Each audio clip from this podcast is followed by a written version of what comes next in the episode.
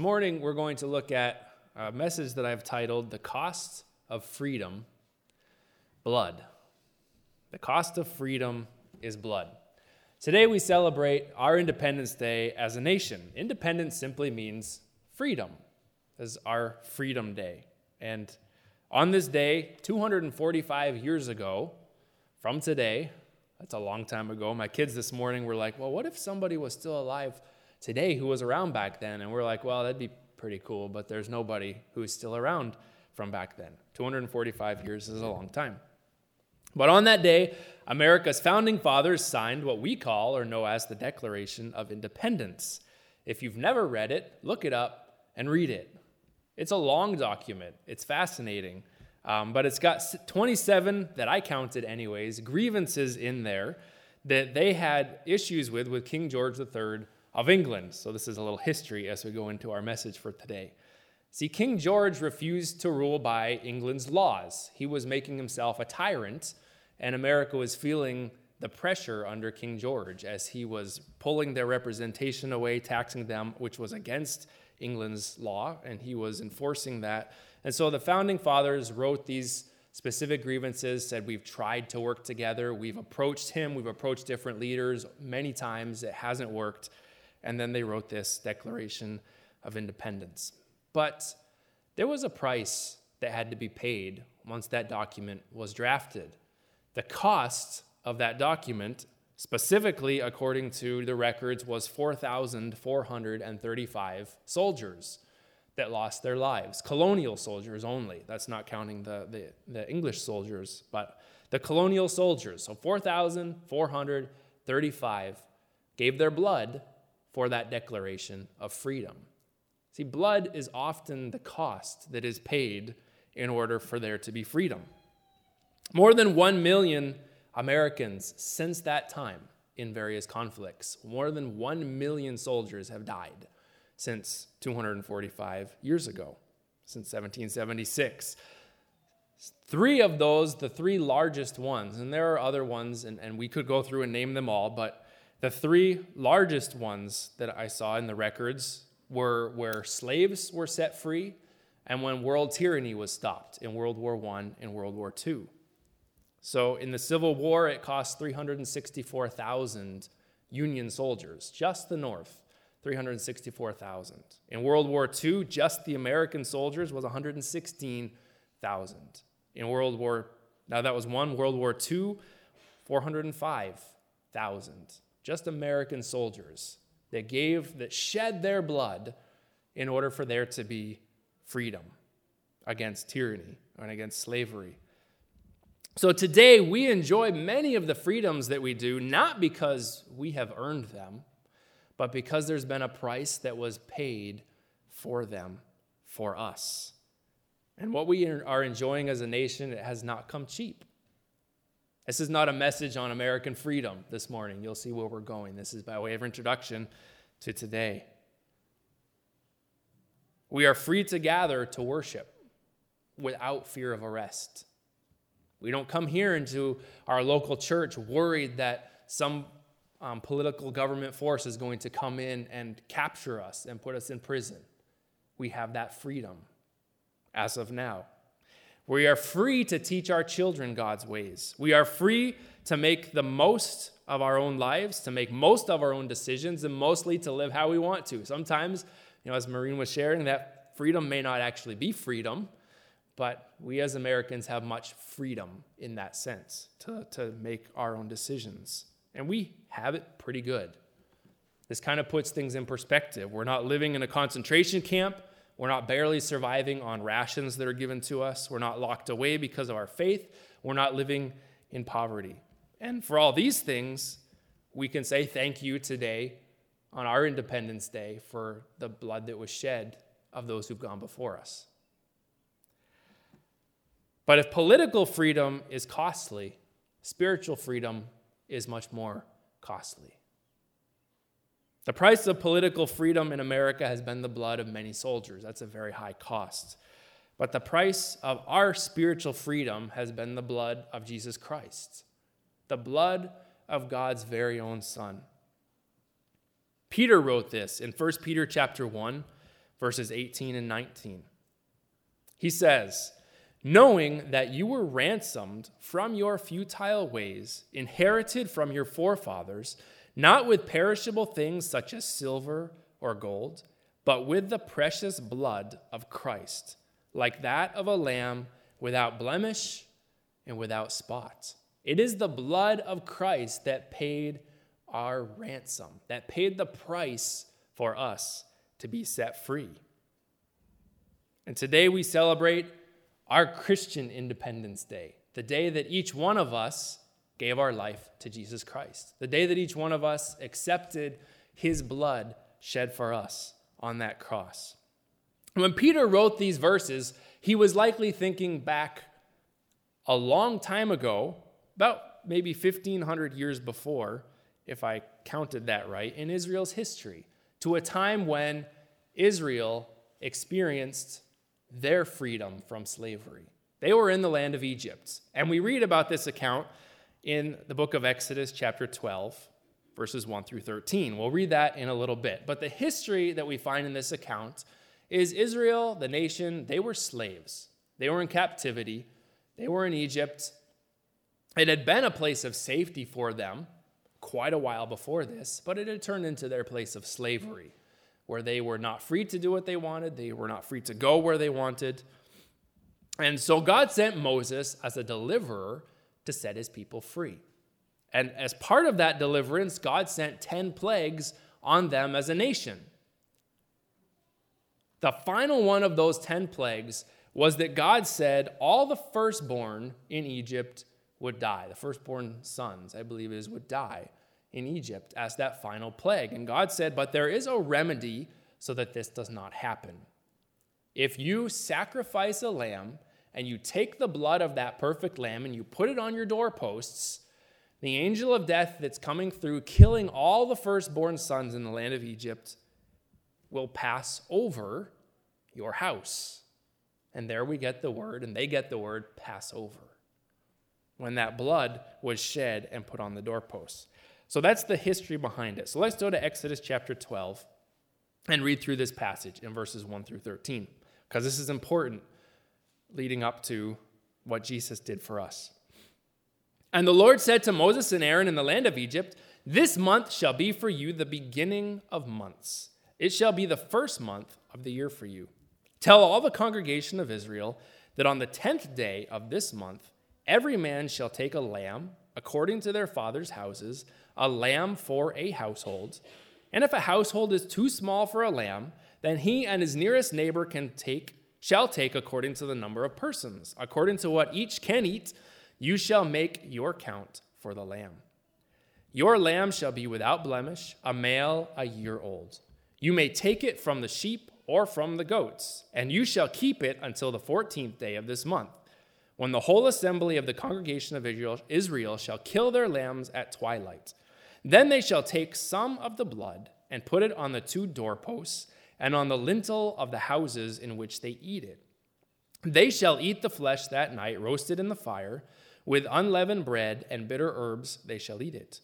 Do not eat any of it raw or boiled in water, but roasted its head with its legs and its inner parts. And you shall let none of it remain until morning. Anything that remains until the morning you shall burn.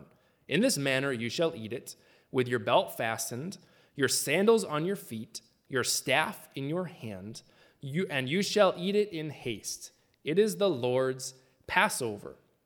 For I will pass through the land of Egypt that night, and I will strike all the firstborn in the land of Egypt, both man and beast and on all the gods of Egypt I will execute judgments. I am the Lord. The blood shall be a sign for you on the houses where you are. And when I see the blood, I will pass over you, and no plague will befall you to destroy you when I strike the land of Egypt. So that's the history of the Passover in the land of Israel. And there are two um, specific things I want to point out, two specific verses that I want to point out from this history. In verse 2 of Exodus chapter 12, God said to the people, This month shall be for you the beginning of months. It will be the first month of the year for you. God's telling Israel, This is a master reset in your history. This is point zero. This is the first day, the beginning of the year. This is like January 1st, the celebration of the new year. It was such a big deal to them. And like I said, like a master reset. And see, when we accept what Jesus did on the cross, when we accept his blood that was shed for us, that day of our lives is like a master reset in our lives. It is like the first day of a new beginning when we accept Jesus as our Savior and the blood that he shed for us. The apostle Paul referenced this in 2 Corinthians chapter 5 verses 17 and 18. He said, "Therefore if anyone is in Christ, he is a new creation. The old has passed away, behold the new has come." And all, and this is from God, who through Christ reconciled to himself and gave us the ministry of reconciliation. So it's like this is day one of a new life for you when you accept Jesus as your Lord and Savior and the blood that He shed. The reason that our lives are changed, the reason that we are restored to favor with God, the reason that a, difference is, is we begin changing, our lives begin changing. If you look up the word reconcile, it means all of these things to be compounded with change, to um, be restored to favor, to make atonement. The reason for all of that is because Jesus Christ shed his blood. He paid the price for our freedom. It said, when you accept this freedom, this is day one of a new life for you. And we see that right in Israel's history, back when the Passover happened. The other thing that I want to point out is in verse 13. The verse 13 of Exodus 12 says, The blood shall be a sign for you on the houses where you are, and when I see the blood, I will pass over you. No plague will befall you to destroy you when I strike the land of Egypt. What was the distinction between the Israelites and the Egyptians at this point? What was the difference between them? It was the blood. The blood made the difference between these two nations. God didn't say that he would uh, review the works of Israel and make sure that they were good enough for him to pass over them instead of the Egyptians. Because if he had done that, they would have been in trouble, just like the Egyptians would have been in trouble. What they did was very important. But God said the most important, the changing factor for you is the blood that was offered and sacrificed, because this is the price that's paid for you to be set free. It was an awesome demonstration of the grace of God to the nation of Israel as he set them free from the land of Egypt. They had to believe God, they had to do exactly what God told them to do in regards to accepting the blood, and they would be set free. As I said, this is a foreshadow. This is what Jesus Christ came to earth to fulfill the, the, the sacrifice once and for all when he shed his blood on that cross. 1500 or so years later after this Passover. And that blood provides eternal protection for us, freedom for those who believe in God, who accept that blood, that sacrifice, and who live for Him. I have a side note on the history of blood, and I called this Don't Eat It. If you're familiar with your Bible at all, you will, you'll know passages in the Old Testament and the New Testament that say you can, you know, eat all sorts of food, but don't eat the blood. Well, here's some history on that. The very first time that we find that is in Genesis chapter 9. We've just come through the account of the flood. Noah and his family are, are now free and replenishing the earth, and this is the first time in the history of mankind where they can eat meat. Imagine for so much time beforehand, um, mankind was herbivore, not omnivore. But it changes at this point. And as part of this change, God is going through some instructions with Noah. And he says in Genesis 9 and verse 4, in instructing Noah, he says, You shall not eat flesh with its life, that is, its blood. So, this is the first time we find this in the Bible. You shall not eat blood of things that are living or have been living. It doesn't give us any other reason here. It goes through sanctity of life in verses 5 and 6 that, that people's lives are very important, but it doesn't specifically give a reason why people aren't supposed to eat blood. But we find it now then when we go into the law of Moses in Leviticus chapter 17. This was fascinating, so bear with me. In Leviticus chapter 17, verses 10 through 12, it says, If anyone of the house of Israel or of the strangers who sojourn among them eats any blood, I will set my face against that person who eats blood, and I will cut him off from among his people. For the life of the flesh is the blood, or is in the blood, and I have given it for you on the altar to make atonement for your souls. For it is the blood that makes atonement by the life. Therefore, I have said to the people of Israel No person among you shall eat blood, neither shall any stranger who sojourns among you eat blood. God's reason that he told Israel not to have blood was he said, This is not food. I gave the blood as an atonement for sin. So don't consider it food. It's not on the same level as food, it has a much higher purpose. The blood represents the life that is shed for freedom, to be set free, to make atonement. Blood has a very high purpose. This is why, and this story came to mind, Sarah and I were discussing this, and it, came to mind. There's a passage with King David, and he's, he's um, I forget where he is, in a certain place, but the enemies, the Philistines, are blocking the well where he knew there was great water. And he said, Oh, if I could just have water from this well.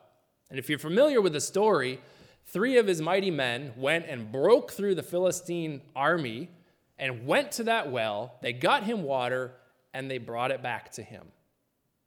You might be wondering where I'm going with this, but you'll see the connection. So they bring David a cup of water, and you know what King David does with that cup of water? He says, I can't drink this. And he pours it out on the ground. And Sarah and I were going, How would you feel if you had just risked your life for the king to go get him what he said he really wanted, and you brought it back and he said, I'm not going to drink that, and he poured it out on the ground? But he had a very specific reason for that. It's in 2 Samuel chapter 23, verses 13 through 17. We're not going to read the whole passage, but it's 2 Samuel 23, 13 through 17. We'll read verse 16 and 17. Then the three mighty men broke through the camp of the Philistines and drew water out of the well of Bethlehem that was by the gate and carried and brought it to David. But he would not drink of it. He poured it out to the Lord. And he said, Far be it from me, O Lord, that I should do this. Shall I drink the blood of the men who went at the risk of their lives? Therefore, he would not drink it. These things the three mighty men did. David's specific reason was these men risked their very life. They were, in a way, sacrificing their own lives to get this water. And David said, This water then is as if I was drinking their life, their blood. That is a very, as I said, blood is not meant for food, it's meant for atonement. And David said, I can't do this. I can't eat this. It's almost against God's very ways and he poured it out as an offering before the Lord. And that is because Leviticus, the book of Leviticus, says blood is for atonement, not for food. So, interesting history as a side point, anyways. If and, and that's one of the few commands that carried on to the Gentiles in the New Testament church was don't, don't eat blood. It still carries on a purpose. See, blood atones, as it said in Leviticus. Atonement is, is a word we don't really use anymore, but it simply means to wipe off or to cover over. So blood wipes things away or it covers things over. You may have heard somebody plead the blood of Jesus over something. That's the thought of covering whatever that is with the blood of Jesus. Or when we ask for forgiveness, it is the blood of Jesus that lets our sins be wiped away. You may have heard somebody say that the, your slate is like a clean slate, it's like it's been erased.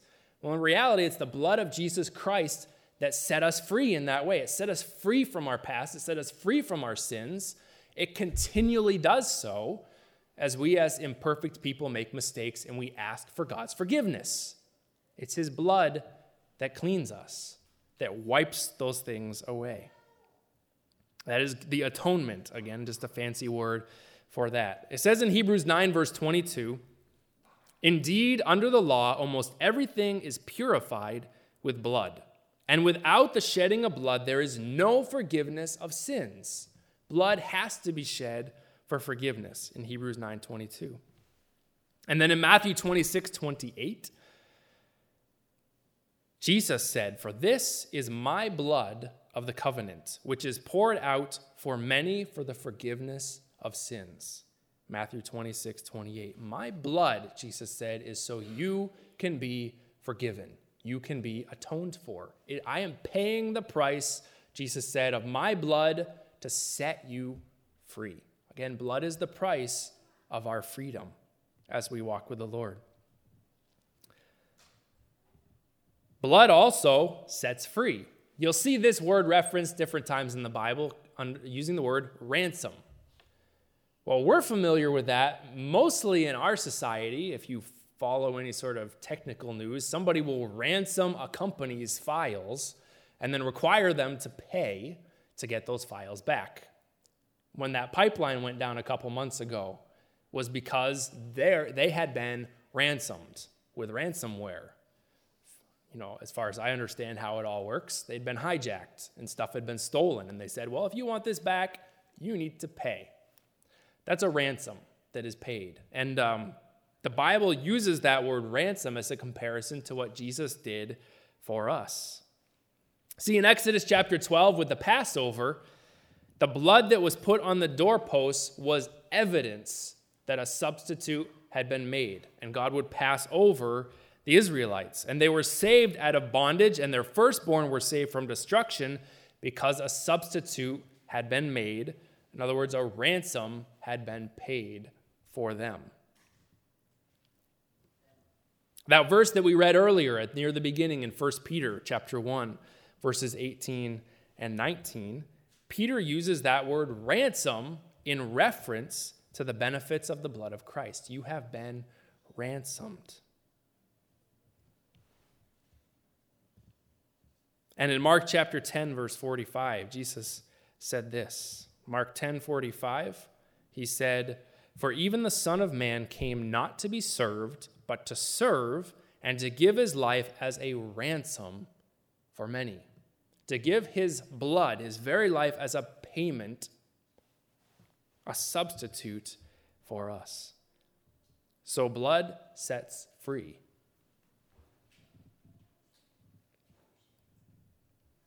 We find a verse in Revelation chapter 12, verse 11. It says in Revelation 12, 11, and they have conquered him by the blood of the Lamb and by the word of their testimony, for they love not their lives unto death. Blood also helps us to conquer the blood of Jesus Christ. They have conquered him the enemy by the blood of the Lamb, the blood of our Lord Jesus Christ. And Revelation chapter 5, verse 9, our final verse for today, Revelation 5, verse 9,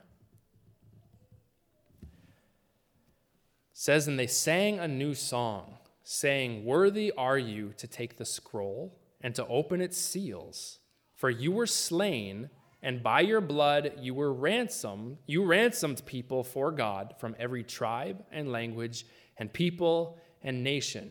So this is a song that people are singing in heaven and it says a new song. And what does their new song say? You were slain and by your blood you ransomed people for god this is a song that's going to be giving god glory throughout eternity. Our worship in heaven will be centered and focused on the great price that was paid for our salvation. That price was the blood that was shed. Again, the price of freedom is the blood. So today we remember our Independence Day as a nation. We remember, you know, that specific war 245 years ago and, and the other ones throughout our history that have brought us and kept us free, our Christian perspective, to serve the Lord here. But more importantly, we celebrate our Christian Independence Day, the day that Jesus Christ came to earth, the day he shed his blood to pay the price for our freedom. Today is a day we can say a big thank you to God for that. Because without that, we would not be free. We would be slaves for eternity and in bondage, but he paid the price. The central message of the Bible is an invitation to know God. That's the central theme. A, some people have referred to the Bible as a love letter from God to his people, but it's an invitation for us to get to know him, to spend time with him. But none of this would be possible except that Jesus came and gave and shed his blood on the cross. Without the shedding of blood, there is no forgiveness of sins. We would be eternally lost. But the sacrifice has been made, the way has been opened, and we are free to come to God, to worship Him, to receive what has been done for us. And I was talking with Sarah and somebody else, I don't even remember who, earlier this week, and, and we were saying, you know, never take for granted that everybody you're looking at, even sitting in your own church, has accepted Jesus as their Savior. That should never be just a, a given, because maybe there's somebody who has not. And so I give that opportunity today. If you've never taken that step of obedience to say, Jesus, I believe you are the Son of God. I believe that you came and that you died here on earth and you shed your blood for my sins. I believe that, and Lord, I ask you to forgive me. If you've never done that, now is a perfect time. There is no better time than now. Tomorrow is not a good time because you never know what will happen in life. Today, now is the best time. And on the basis of God's sacrifice, of Jesus' sacrifice for you on the cross, you can ask God to forgive you your sins and commit your life to Him. So, why don't we take a moment before we come to the communion table? And if you have not done that, if you've not accepted Jesus as your Savior, you could say something very simple to Him along those lines. For those of us who are already here and have already accepted Jesus as our Savior and believed in His sacrifice made on that cross, we must continue to put our faith in Him. We must continue to ask His forgiveness when we do wrong, when we do sins against Him and such, and to ask Him to forgive us. So if you have something that comes to mind and you already believe in Jesus and His sacrifice for you, but you know you've done something against Him or you're living in a way that doesn't please Him, now is the perfect time to make that right too. There is no better time than today Tomorrow's not a good time. There's no better time than now. So let's go to the Lord for a minute and you take that to Him yourself, and then we'll come to the communion table.